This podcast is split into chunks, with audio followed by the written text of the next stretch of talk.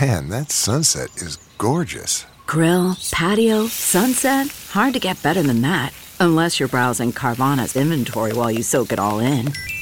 Oh, burger time. So sit back, get comfortable. Carvana's got thousands of cars under $20,000 just waiting for you. I could stay here forever. Carvana, where car buying meets comfort, meets convenience. Download the app or visit Carvana.com today. Save big on brunch for mom, all in the Kroger app. Get half gallons of delicious Kroger milk for 129 each, then get flavorful Tyson natural boneless chicken breasts for 249 a pound, all with your card and a digital coupon. Shop these deals at your local Kroger, less than 5 miles away, or tap the screen now to download the Kroger app to save big today. Kroger, fresh for everyone. Prices and product availability subject to change. Restrictions apply. See site for details. It's time for a new episode of TMG. Hi, everybody. Welcome to TMG. I'm your host, Travis Patton Sr. I enjoy discovering and sharing real life moments of inspiration from everyday people. And this show is about finding moments of inspiration for our everyday lives. And look, and if you're going to tell me something, then tell me something good.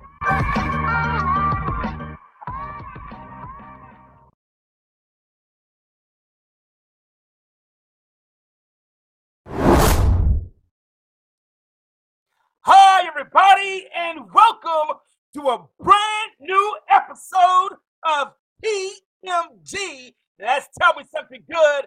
I'm your host, Travis Patton Sr.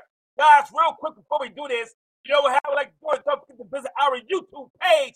That's Tell Me Something Good with the capital T. And as always, guys, I got to give a huge shout out to my biggest supporter, my biggest fan, my lovely wife, Nicole. Hey, girl, how you doing? Nicole, that's your shout out. I know you're watching. I know you're listening. Guys, it is Tuesday and TMG is streaming. Uh, I know typically we're not here on Tuesday, but this is a very special episode. Guys, we're bringing back a guest that wanted to be on the show last week, had some difficulties. He said, Travis, we got to do this show, man. I'm excited about doing so.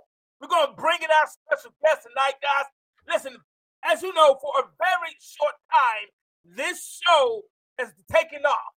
And it's being heard in places all around the world, guys, like uh, Japan, uh, like the Philippines, uh, China, Canada, Great Britain. And I'm so glad people are tuning in and listening. And if this is your first time listening to the show, your very first time tuning in, let me take the time to tell you thank you for tuning in and watching the show. Maybe, just maybe, you've been watching the show all along. And you said, Travis, man, I'm an avid watcher and viewer and listener of the show. Let me say this to you. Thank you so much for watching the show. I appreciate that. Now, listen, everybody knows that this show is all about finding moments of inspiration in our everyday lives, like me and, and like you. So if you have an inspirational story that you would like to share with everybody and maybe be a guest on the show, don't forget to drop me a line right there in the email. That's tell me something 21 at gmail.com. Uh, let me spell it out so if you're going to go back and you're not viewing this, it's T E L L M E something 21 at gmail.com. Guys, um, I'm going to start off because of our special guest. Uh, I, am going to go ahead and, and, do this real quick. I'm going to play a clip uh, from our special guest. Uh, he is a comedian. Uh, he's a comic writer and a TEDx speaker, a nine-time TEDx speaker. Guys, this guy has wrote uh, for some of the greatest comics uh, alive that we know about. Jay Leno on the Tonight Show. He is written for him. So I'm going to play a very short, quick clip for this guy before I bring him on. And guys, you have got to really enjoy this. So listen to this clip. I got for our special guest. Yeah. Have you been to North Dakota? Yeah. Good people.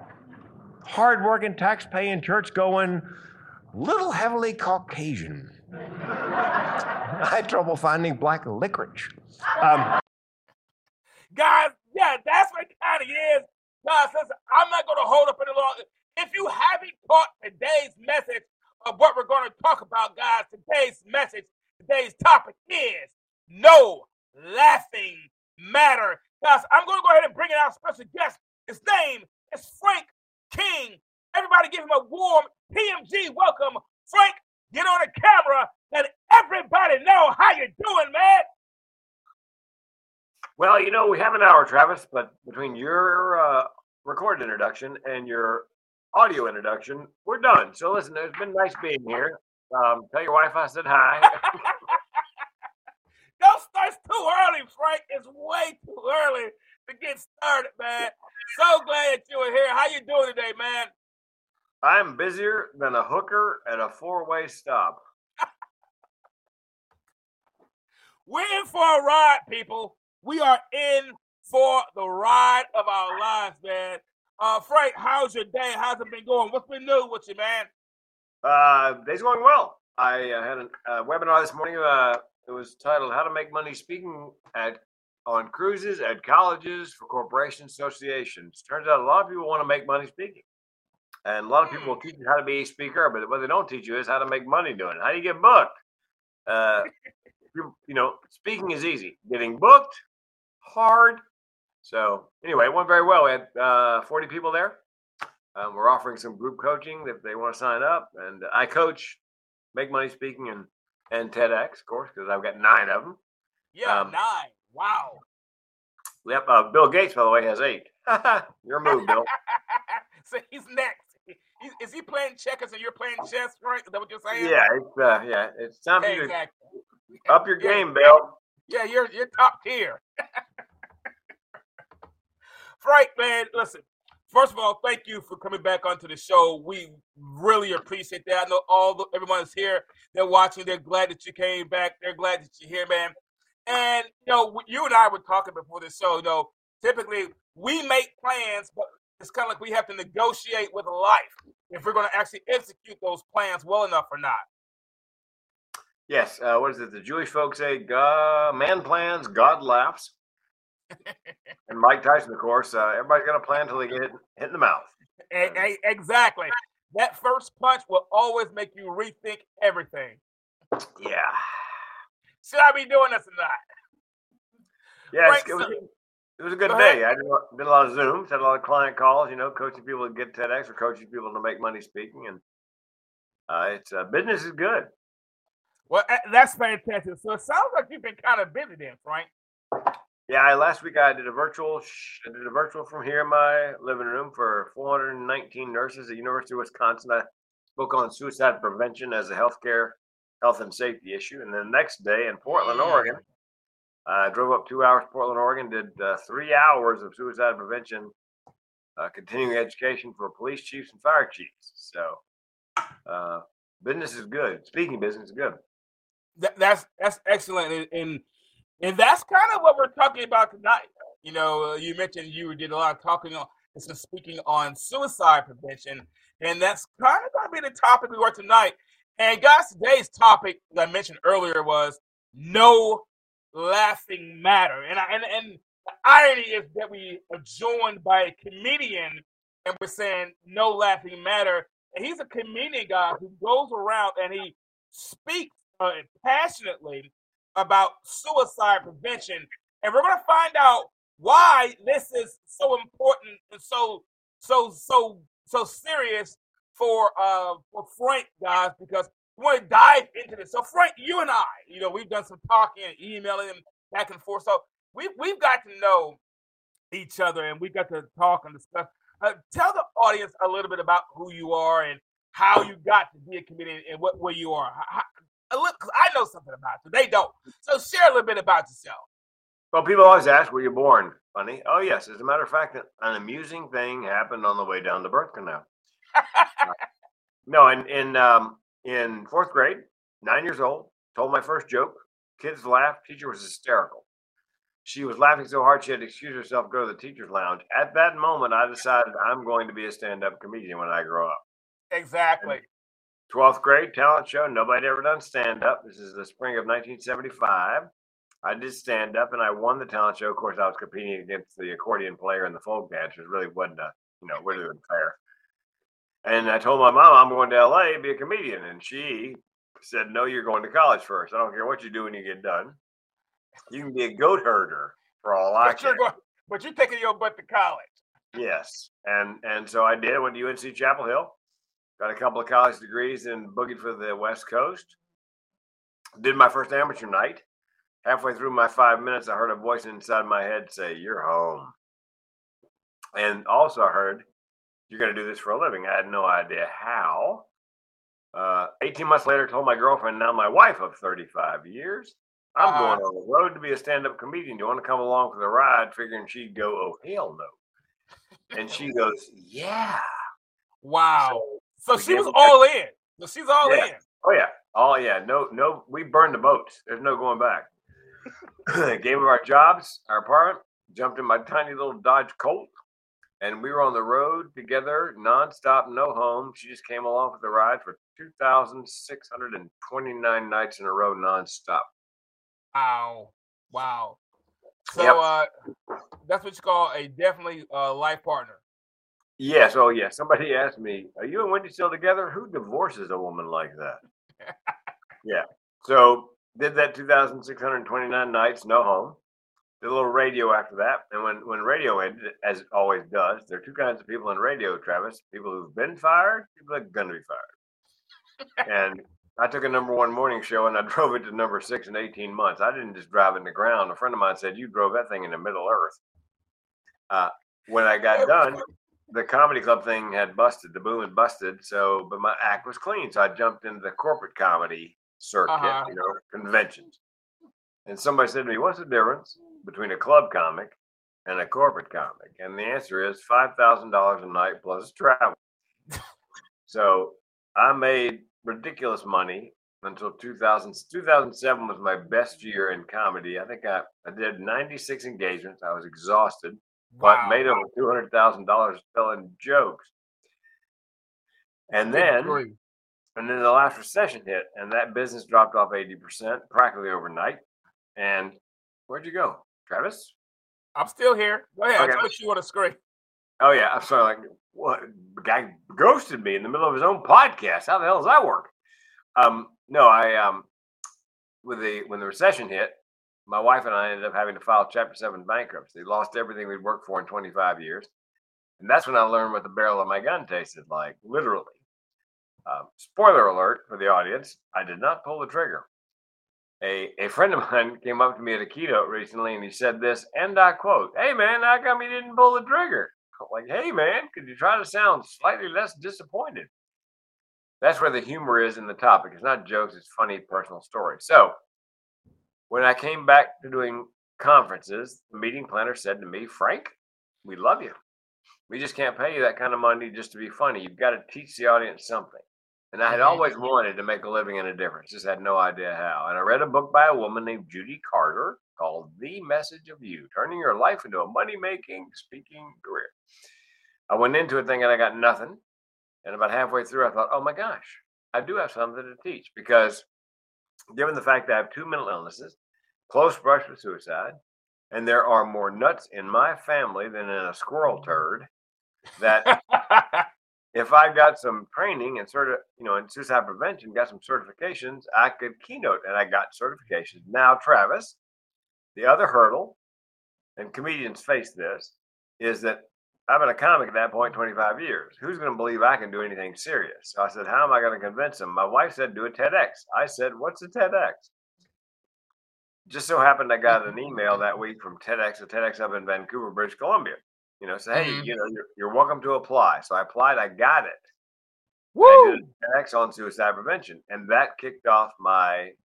I went from being a funny speaker, a comedian, to a speaker who was simply funny. And I've been keynoting on suicide prevention as a workplace health and safety issue since 2014. Wow. It's you know, it's it, unfortunately, Travis, suicide is a growth industry. I'm going to a college showcase Mm-hmm. Yes. this uh, 17th, uh, 18th, 19th of March. College kids come to this national showcase with their activity funds and an advisor, and they see comedians and bands and jugglers. They also see speakers. So I'll do 10, I'll do 10 or 15 minutes of my show, and then they'll decide if I'm coming to campus. And the reason it's important, by the way, is because uh, three college students a day die every day of suicide. Three a day. Every day. Wow. Wait, wait. Yeah. You said three on average, uh, talk about national average of Yep. three college students a day for just from suicide.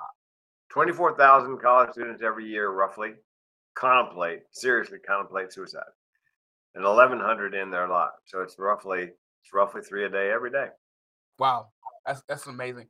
And, and we think typically when I know when I was in college, the furthest thing, you know, you have already had the expectations on you from family members, the expectations, you know, from your professors and your peers, and you want to do well. And for a lot of people, when they're starting college, you know, they're away from home, possibly. So there's a lot of things, a lot of dynamics that are in place uh, for these young adults to to succeed, do that. You know, you don't want to let your parents down. They've already told their friends and their friends' friends and other family members. So you don't want to let anybody down. So there's pressures on you to meet expectations of people you probably never met. And college has become something of the Hunger Games in that you need to finish, you know, top of your class in high school Yep. to get into a good college, and then you need to finish top of your class in college if you're going to professional school, veterinary medicine, dentists, attorneys, doctors. So, and the latest, latest study I saw said 60% of college students have anxiety and co-occurring mental health problems, and it's double what it was 10 years ago. Wow. So they're not all suicidal, but over half of them are anxious. And and they're, they're feeling that they're feeling that anxiety on them. That's that's incredible. Your your story, uh, how you began, is is, a, is, is, is, is absolutely funny. Uh, you broke off a good one to your teacher. You tell your girlfriend we're moving, we're going to, you know, you're going to move across this country. We're going to go do jokes. I'm going to go do stand up comedy. She sticks with you, and so your career's kind of moving now, right? Your, your career's kind of got a little little traction. You got Yeah. a little. Comedy is kind of business, Travis, where you, as you move on in life, age wise, you, you need to reinvent yourself. I was a road comic for, well, 2,629 nights, seven years and change. I did Mhm. radio for a year or two. Uh, so I reinvented myself as a morning DJ. I still did comedy, you know, when I wasn't on the air. right, And then right. after that, when I got fired, I became a corporate comic instead of a club comic. And then last recession, I reinvented myself again. Went from a funny speaker, a comedian, to a speaker who's simply funny. And now I did a TEDx, and that was the first one. I just did my ninth TEDx February 11th in Mhm. uh, Hamilton, Ontario, up in Canada. And so I coach people to get TEDx talks, and I coach people a separate program, how to make money speaking, wow. which actually is more popular. They're, they're, you know, people want TEDx, but man, they want to make a living speaking, and so that's I'm doing that as well. That's pretty cool. That's pretty cool. So your career is moving, man. You know, you, you got you got your girl on your side, you the winds at your back, things are starting to roll. So your career's kind of up and going, it's moving. You're kind of finding your way a bit, right? In, in show business and comedy from radio, you're kind of finding your way. So my question is, how did you begin writing for the Tonight Show? Uh, and, Hmm. uh, you know, you got to answer that one. Well, uh, back in the day, Jay Leno was the only. He was a permanent guest host for Johnny Carson back. I in the day. remember that. I remember that. And Johnny would, because it was his show, say to his staff, I'm taking next week off, which meant every Monday was Best of Carson, a rerun. But Tuesday, Wednesday, Thursday, Friday, Leno had to fill in for Johnny. And each of those nights, he needed 18 jokes for his monologue. Wow. So he started hiring road comics like me to fax in topical jokes. And I was faxing in a dozen, two dozen topical jokes Mhm. for his monologues for that week. And then when he got the job for real, you know, became his show, Right. he let most of the contract labor go, but he kept some of us on.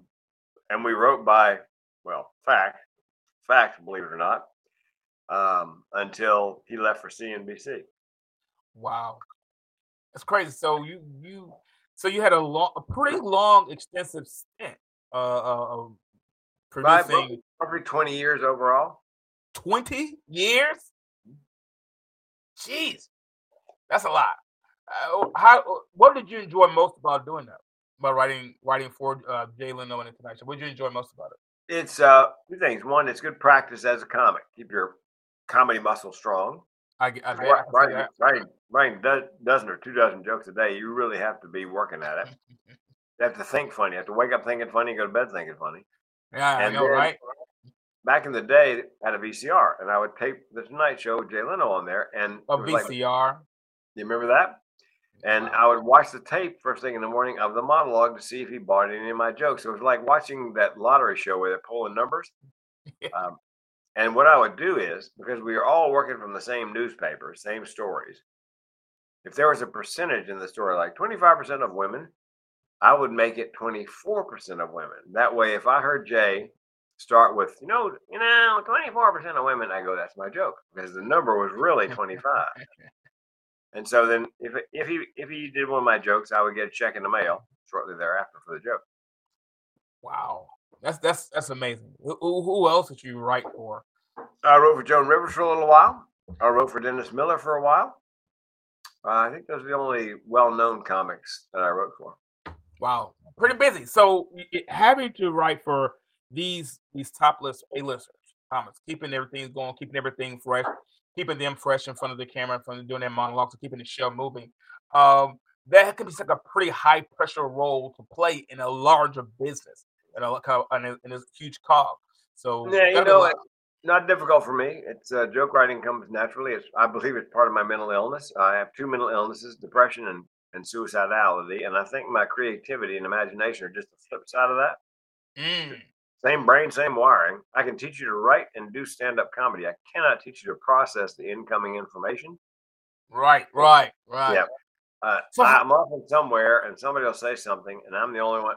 I bet you've done this. I bet you've been in the movie and you're watching the movie and you're laughing at something. And you look around and you're the only one laughing because you you you got the joke, and that's how it is for me day in day out. I, somebody will say something, and my brain will turn it around into a joke almost immediately. And Wow. so it, it's yeah, it's it's. I, I really think it's. I think I've done several TEDx talks. The last one was called. The last one on this topic was called "I'm Not Broken. I Was Made This Way." Because I, I kept Mm. meeting people with a mental health challenge, but they had some other amazing ability. You know, they had this disability, right, but they right. had ability. And I think that's, you know, that's I think that's the blessing and the curse of my mental illness is that I have this other ability. It, it is a reason that I can take down a heckler without without literally without giving it a thought. I'm at a club one night. They're throwing a young, young woman out. She's drunk. I'm, I turn away from her, so I'm taking attention off of her. but she gets to the door with them, with the bouncers, and then she must have heard something sounded like her name. She starts turning back because you know drunks are voice activated. Oh yeah. So she turns back to me and she screams, F you. She didn't say F. F you. And before I I didn't think this, I just said to her, No, honey, not even for practice. And standing ovation. And somebody came up afterwards and go, How did you think that up so fast? I didn't think it. When you heard it, I heard it. I, I was surprised you were. It was real time, buddy. It was real time. So let was ask you a question, Ray. So Yeah. all this going on, you know, doing well. You, you got to write these, got to write these, uh, these these jokes. Keep them going, keep them coming, keep them churning, so to speak. Uh, to some, there might have been pressure. What did you feel any pressure? And if you were, and if you did, how were you able to manage it? And if you did, Uh, it there was some pressure. I mean, I was on. I was doing it under, uh, as a contract labor, meaning I Mhm. was I was writing jokes on spec. So if I didn't turn any in, you know, that's. And now, if you're in house, and that was that was a dream, was that Leno actually plucked some of the contract labor from obscurity and brought him in house. NBC the right. That was the dream. I, I never got that far, but you know those guys. They're they have a, a quota to meet. Wow. And so that would be. Um, I had a friend who wrote for Dennis Miller in house, Mm, and he said some days you just sit in front of his computer, and then the screen would go dark, and he realized he'd been sitting there 15 minutes without thinking anything funny. So that was that pressure would have gotten to me. The fact you're on and you have to compete against everybody else in house. You know, they give you premises. All right, everybody writes Wow. best jokes. All right, everybody write a rant. And so yes, that would be. I think that would be pressure packed. And comedy, making people laugh. People, it's difficult to make people laugh. No, no, I've been doing that since I was nine. The difficult part, Travis, is getting Uh-huh. booked, getting the job. When people ask me what I do, describe your job. Okay, I'm not really a speaker. I am a sales and marketing person who speaks. 85% of my time is sales and marketing. 5% performing, 5% writing, 5% traveling. But I'm a salesman, really. And because when you start doing speaking or comedy, you are Mhm. working on 100% commission. You eat what you kill.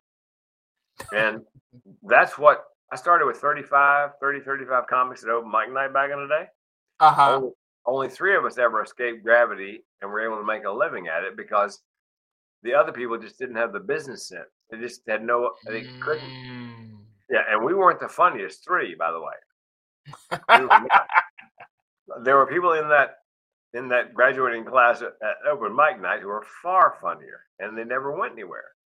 My mother would say because talent, mother very southern, talent Man, that sunset is gorgeous. Grill, patio, sunset. Hard to get better than that. Unless you're browsing Carvana's inventory while you soak it all in. Oh, burger time. So sit back, get comfortable. Carvana's got thousands of cars under $20,000 just waiting for you. I could stay here forever. Carvana, where car buying meets comfort, meets convenience. Download the app or visit Carvana.com today. When you need mealtime inspiration, it's worth shopping Kroger, where you'll find over 30,000 mouthwatering choices that excite your inner foodie. And no matter what tasty choice you make, you'll enjoy our everyday low prices, plus extra ways to save, like digital coupons worth over $600 each week. You can also save up to $1 off per gallon at the pump with fuel points. More savings and more inspiring flavors make shopping Kroger worth it every time. Kroger, fresh for everyone. Fuel restrictions apply. Save big on brunch for mom, all in the Kroger app. Get half gallons of delicious Kroger milk for 129 each, then get flavorful Tyson natural boneless chicken breasts for 249 a pound, all with your card and a digital coupon. Shop these deals at your local Kroger, less than 5 miles away, or tap the screen now to download the Kroger app to save big today. Kroger, fresh for everyone. Prices and product availability subject to change. Restrictions apply. See site for details. Money is neither necessary nor sufficient. You don't have to have hmm. talent. Look at some of the comics. Ro- Rosie O'Donnell was not particularly talented as a comic. However, she was a great marketer. Steve Harvey, by the way, was not a great comic as comics go. Nothing, he wasn't splitting the comedy at him. He just sold those jokes like nobody's business and turned it into an industry. I worked with Steve. Steve saved my behind one day. We're at the, we're in a working at Birmingham Comedy Club. Went to the YMCA to play basketball, and I'm playing in a game with the locals. Steve Uh-huh. standing on the sideline with a couple of locals, and one of the guys got mad at me, and he comes up, he's bumping chest, we're bumping chests as, as guys are wont to do. Yeah, yeah. And the guy on either side of Steve Harvey starts to step on the court to help out their friend. And Steve goes, "Look, fellas, I don't, I don't even like Frank that much, but Wait a minute. I came with him, and so if you get into this, then I got to get into this. It's just going to get ugly." And they step back. Now, Steve and I both got thrown out of the gym, but I didn't get my ass kicked. I, I can imagine. I can imagine. And guys, uh, you know, guys, I want you to hear what we're talking about. You know, our topic is no laughing matter, and and Frank is really giving us some of what we need. You know, he's talking about his career in comedy. Now we're going to jump into something that that really kind of sheds a different light on what we're talking about. So you're known, Frank, as the mental health comedian. Uh, Did anything occur with you that brought about that name? I heard you mention you had two things that you deal with a lot. Yeah. So what brought about that name? And, and, and you can elaborate on the part you mentioned earlier. You said you know what the barrel of your gun tastes like. What what happened? Well, uh, we went, we filed bankruptcy, and depression and suicide run in my family. It's called Mm. generational depression and suicide. My grandmother died by suicide. My mother found her. My great aunt, nine years later, died by suicide. My mother and I found her. I was four years old and I screamed for days.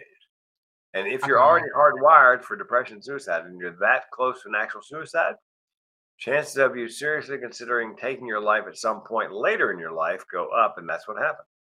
I was hardwired for it. And I, I had a million dollar life insurance policy. I knew I could restore my wife financially if I pulled the trigger. And I, I just went to the barn to practice, see if I could put the gun in my mouth, pull the hammer back. I was practicing because I didn't know how long I'd have the insurance policy. And I knew from my six years of selling insurance straight out of college, there's a two year suicide clause. If you kill yourself in less than two years, nothing. If you wait two years and a day, she gets a million bucks. Well, it turned out I'd only had my life insurance policy 22 months. I had to wait 60 days to kill myself. Not a problem. I can do that. Fortunately, I wasn't marking days off the calendar, you know, and I don't remember day 61 or 2 or 3. Uh, things must have gotten just a little bit better. And that was 2010. And in in 2020, in August, uh, August 9th, uh, Chapter 7 stays on your credit for, for 10 years. On August 9th of 2020, the Chapter 7 came off. We worked our way out of bankruptcy and back to solvency. Uh, but again, I had been doing comedy, and comedy just wasn't going to cut it anymore. I needed to speak on something, so I I chose suicide prevention as a workplace health and safety issue, and unfortunately, it's a growth industry. That's how I. got- Construction has the worst suicide rate of any U.S. industry. Thousand people die of accidents. Thousand of accidents in construction every year.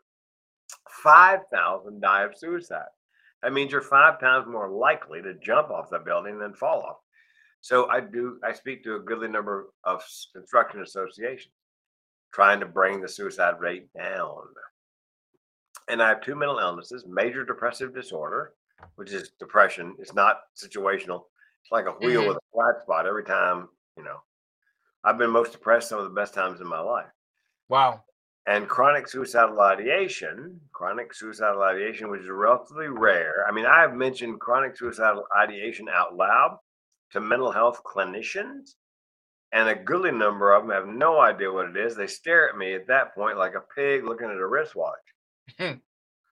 and it's not in the big book of psychological ailments, the DSM. And here's a, here's a description of chronic suicidal ideation. For me and people in my tribe, the option of suicide is always on the menu as a solution for problems large and small. And I tell the audience, when I say small, my car broke down a couple of years ago. I had three thoughts: one, get it fixed; two, buy a new one; three, I could just kill myself. Which Wow. sounds absurd, but here's the upside, Travis. every time I tell that story, and I've told it every keynote I've done since 2014, there is usually one person in the audience, sometimes more, who has chronic suicidal ideation. They don't know it has a name. They think they're just some kind of freak and all alone. And and I had did a college recently, and a young woman came up afterwards. Thanks for the keynote. I said, You're welcome. She goes, but God tell you, it made me weep. I said, How to make you weep? She said, You know your story about the car, get it fixed, a new, and kill yourself? Yeah. She said, I've been having those thoughts all my life. I didn't know that had a name. I thought I was some kind of freak and completely alone. And when I heard you say out loud, You have this, I realized, she said, for the first time in my life, I am not alone, and I wept. That's the power of starting the conversation on suicide. Now, the comedy, the humor is not jokes, but funny personal stories. And what that does, Travis, is Mhm. that makes it far more digestible. Exactly. Comic relief for a reason. Uh, there's a psychological principle. If you have to tell somebody something serious, and then you follow it with a little comic relief, their brain is much better prepared for the next serious piece of business. So Absolutely. I make it digestible, I make it memorable with humor, and I make it make them comfortable with me, you know, talking about the subject. And here's what happens, Travis. Uh huh. I have to allow a half an hour to 45 minutes after I speak to handle all the people who have lined up with an individual question or story. I'm telling you, I've heard the most amazing stories from people I've just met. And Travis, they mostly start like this I've never told anybody this. You know, I get that a lot. I mean, they tell me things they haven't ever told anybody. I was doing a construction event in Cincinnati. Uh, a black gentleman, mid 20s, I guess, saw my presentation, got in line. When he gets to me, he's crying so hard he can't speak. So I wait. I said, Man, what's up? He said, I've lost three people. I said, What? He said, I haven't slept in two days. Uh-huh. I work on the fifth floor of this building. I think about jumping off every day. And he said, he said, I've lost three people close to me in the last year to violence, including my daughter who died in my arms. Oh wow. Now he's never told anybody this. His friends, his family, his coworkers. I waved the HR guy over, and I said, "Look," I said, I said, "The young man, are you willing to go with the HR guy?" And he goes, "Yep." And I told HR, "Look, you need to take this guy to a mental health facility now, directly now, because he's circling the drain." I called the meeting planner back a couple weeks later, and held my breath when I asked, "How is he?" And she said, "Frank, he's medicated. He's back on the job." Wow, that's good news. That's, That's good news. ROI. Uh, my goal in life, Travis, is to save a life a day, and that was that was the one I saved that day. Let, let me tell you something, Frank. Guys, listen. And I want y'all to understand. Frank saying, "Look, I had a lot of good things going for me. It it made a it made a it did it, it made a turn, and when it made that turn, his his mind, way his mind is hardwired, as Frank said, was to go to look at the gun. Uh, you know, the gun as an option. Some of us may say, "Well, that's a little extreme," or "That's something I would not do," or "You would not do," but because of the way his mind, his heart was hardwired, it went there. And and here's what you we have to understand: we cannot be or accept feelings of shame or or or, or condemnation or feel bad about the thoughts that go through our head. Get some help for it. Look for some look for some different sources for some assistance for that. But what keeps a lot of people, I believe, uh, Frank, from uh, uh, getting that help are those senses of I'm ashamed, I'm afraid of the, the stigma that's going to be labeled on it. How do I tell this doctor? How do I tell this person I'm this doctor? I've, I don't know that I'm having these type of thoughts. If you are having unhealthy thoughts and we continue to allow them to sit and brew, eventually we see this enough in the news. They continue to sit and brew. Those unhealthy thoughts become actions. They become unhealthy actions. And those unhealthy actions hurt more than just us. They hurt other individuals around us. It is important that we pay attention to what the thoughts go through our heads, right? Well, and because men, myself included, Oh I yeah. was ra- I was raised in the southeast, and I was taught big boys don't cry. Big listen, I'm in Birmingham, Alabama. I'm in the southeast. I know what you mean. That, that is that is That's why eight out of ten suicides at this moment in this country are men, because they, we don't reach out for help. Absolutely, and it's because you know we're we're taught to be self sufficient. Big big boys don't cry. Rub some dirt on it, walk it off. All those things. Some, Yeah. some stuff, some stuff, Frank, you just can't walk off. You just can't. Well, Travis, if I can make a uh, public service announcement to men, is they not only they not only ignore their mental problems, men tend to ignore, their physical problems. I, I've had several friends die of colon cancer and prostate cancer, and I, it was completely unnecessary because if they'd gotten a colonoscopy or taken a PSA test, both of those conditions are eminently treatable if you catch them early Absolutely. but men also neglect their physical health. So if, you, if you're 40 or over, you need to get a colonoscopy and take a PSA test. It's a blood test. It'll tell you whether you've got prostate cancer. Absolutely. I'm, I'm with you. I've had mine already. Right. I got you. Yeah. And colonoscopy is no day at the beach, trust me. But uh, guys, guys, what we're going to do right here in the middle of the show, what we're going to do is we're going to take a quick 30 second break because I got to make a mention that the show is also part of the show sponsored by Walmart. That's right, guys. Uh, I'm going to place a link in the chat. And I don't want you to send me any of your money. Don't want you to do that. What I want you to do is do what you normally do shop, shop, shop. But when you do shop, click on the link that's in the chat. I gotta say this, guys. When you do click on that link in the chat, Uh, I may earn a commission when you buy through this link. Uh, whether you do the Walmart grocery pickup, whether you're buying that special gift for someone, or you're just buying something for the home, use this link and shop, guys. Walmart is an affiliate sponsor of TMG. Tell me something good. Guys, use that link. It's right there. And there's also a QR code as well that you can scan as well. Thank you very much, everybody. Appreciate that. Uh, Frank, so we heard that. Uh, what are some things that or some steps that did that helped you to kind of recover your laugh again? What are some things that you did? Because there's somebody listening. I guarantee there's somebody listening either now or they're gonna come back and say, "Man, my I, I had some things happen in my life. I don't have a reason to smile. I don't have a reason to laugh again." What makes you think? What makes something that you did for it to help get your laugh back?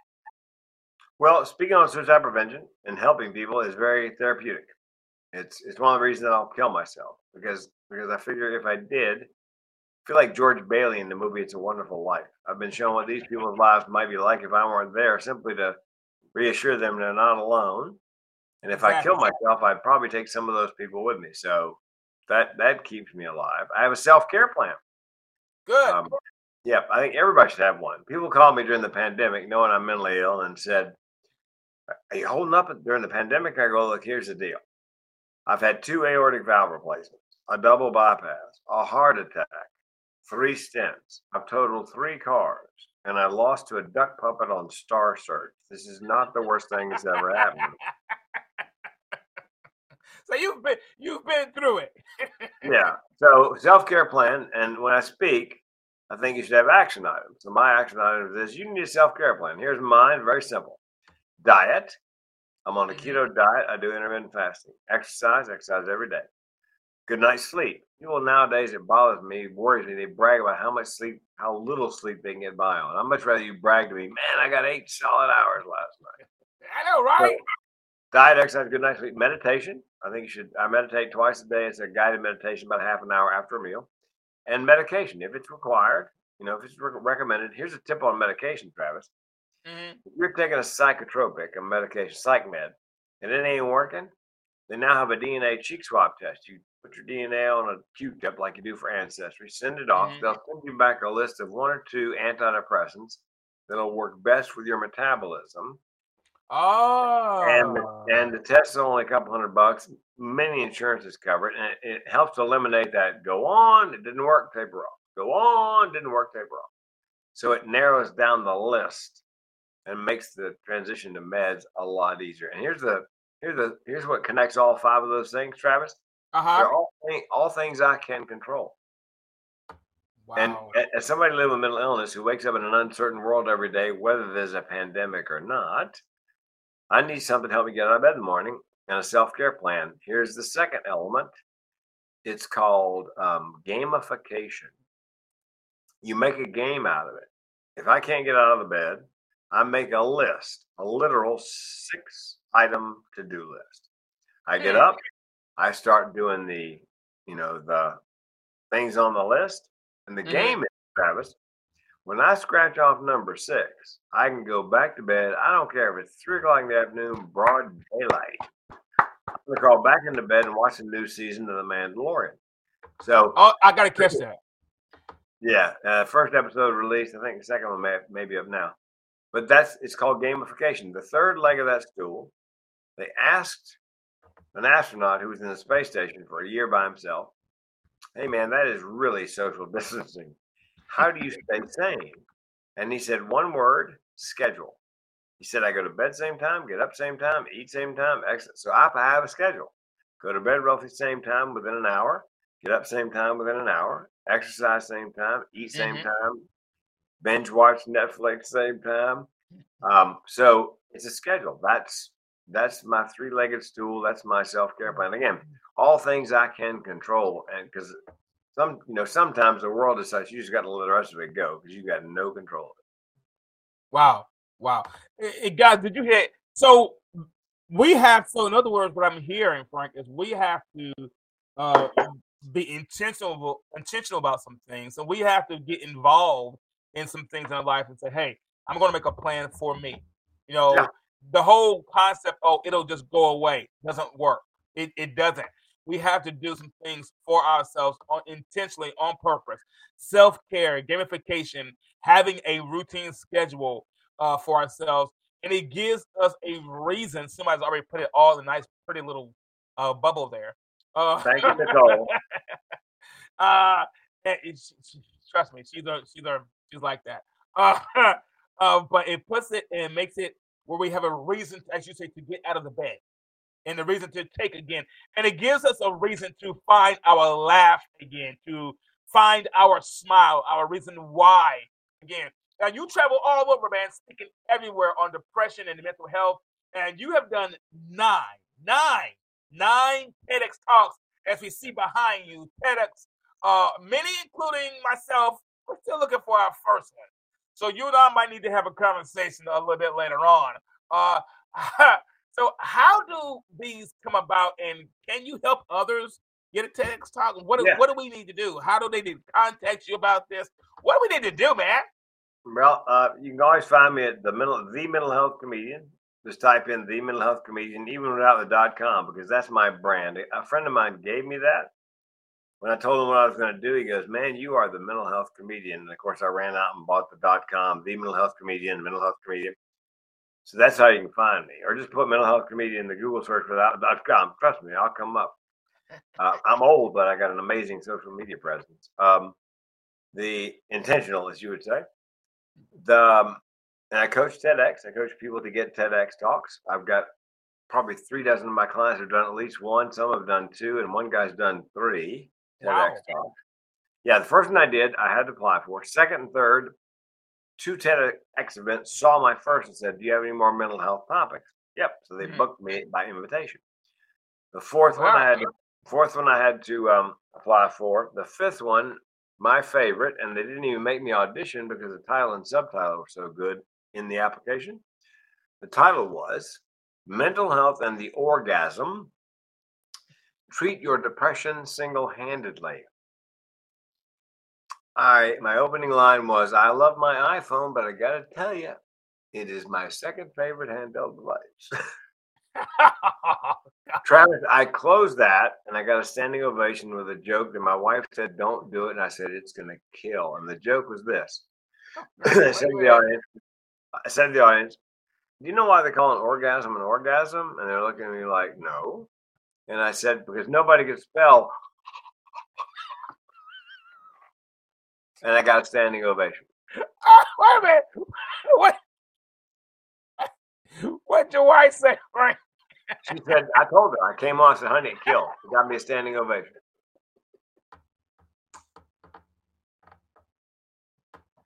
Oh my God. I, I see why, Frank. We got to watch you. we got to watch you.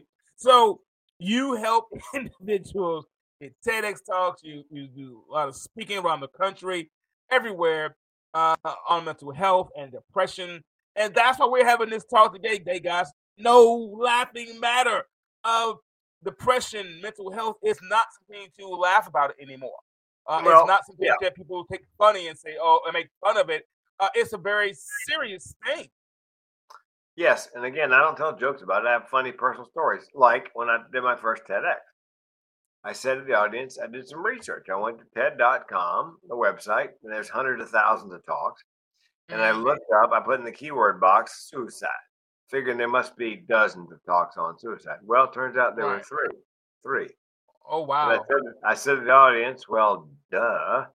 I mean, if you're really good at suicide, you're not going to be around to record. Yeah.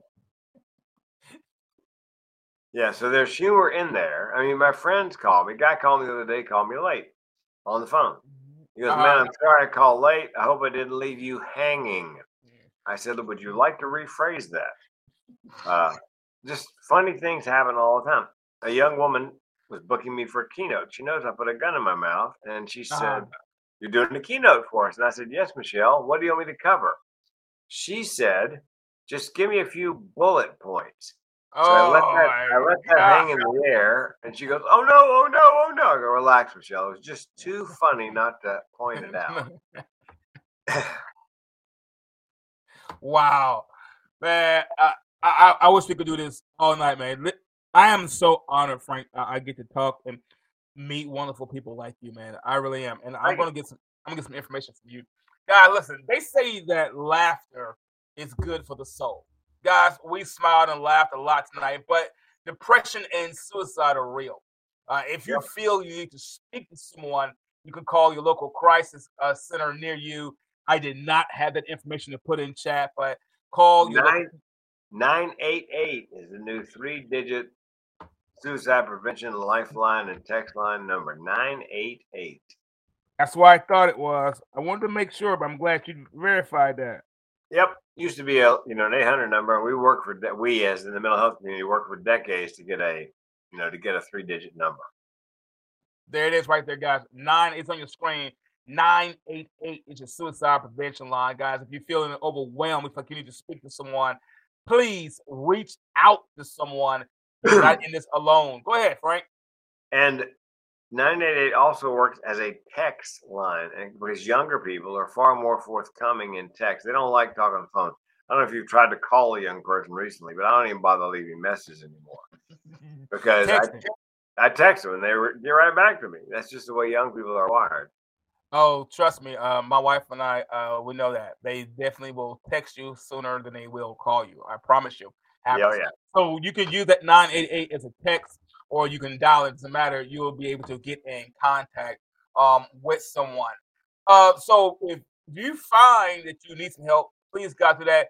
Listen. Uh, also keep in mind that you might find help, help that you need to find your next laugh. Guys, let me go ahead and get get, get out of here. Guys, that time. And as always, it's been a real blast. Listen, don't forget to visit our YouTube page. That's Coming to the Good with the capital T. And then tune in right here each Thursday at our new time, 6 p.m. Central. However, this week, guys, we will have another special guest at 6.30 p.m. Another live interview. He is an Elvis entertainer. But what makes this individual so special is that he has autism. And he's going to share his incredible story of how autism doesn't stop him or prevent him from being the best that he can be. Frank, thank you so much for being part of the show, man. So glad that you have been here, man. Any parting words before you get out of here, man? Yes, let me close this as a comedian would. Um, if you enjoyed the podcast, please rate, review, and subscribe and tell your friends. If you did not enjoy the podcast, we hope you have no friends. Now that right there, you can't get any better than that, guys. Don't to stream your favorite episode on your favorite streaming podcast platforms like Apple Podcasts, Spotify, Google Podcasts, Amazon, Pandora, and so more. And before we get out of here, you know how we're going to do it. If you're going to tell me something, then tell me something good. I'm out of here. I got to go.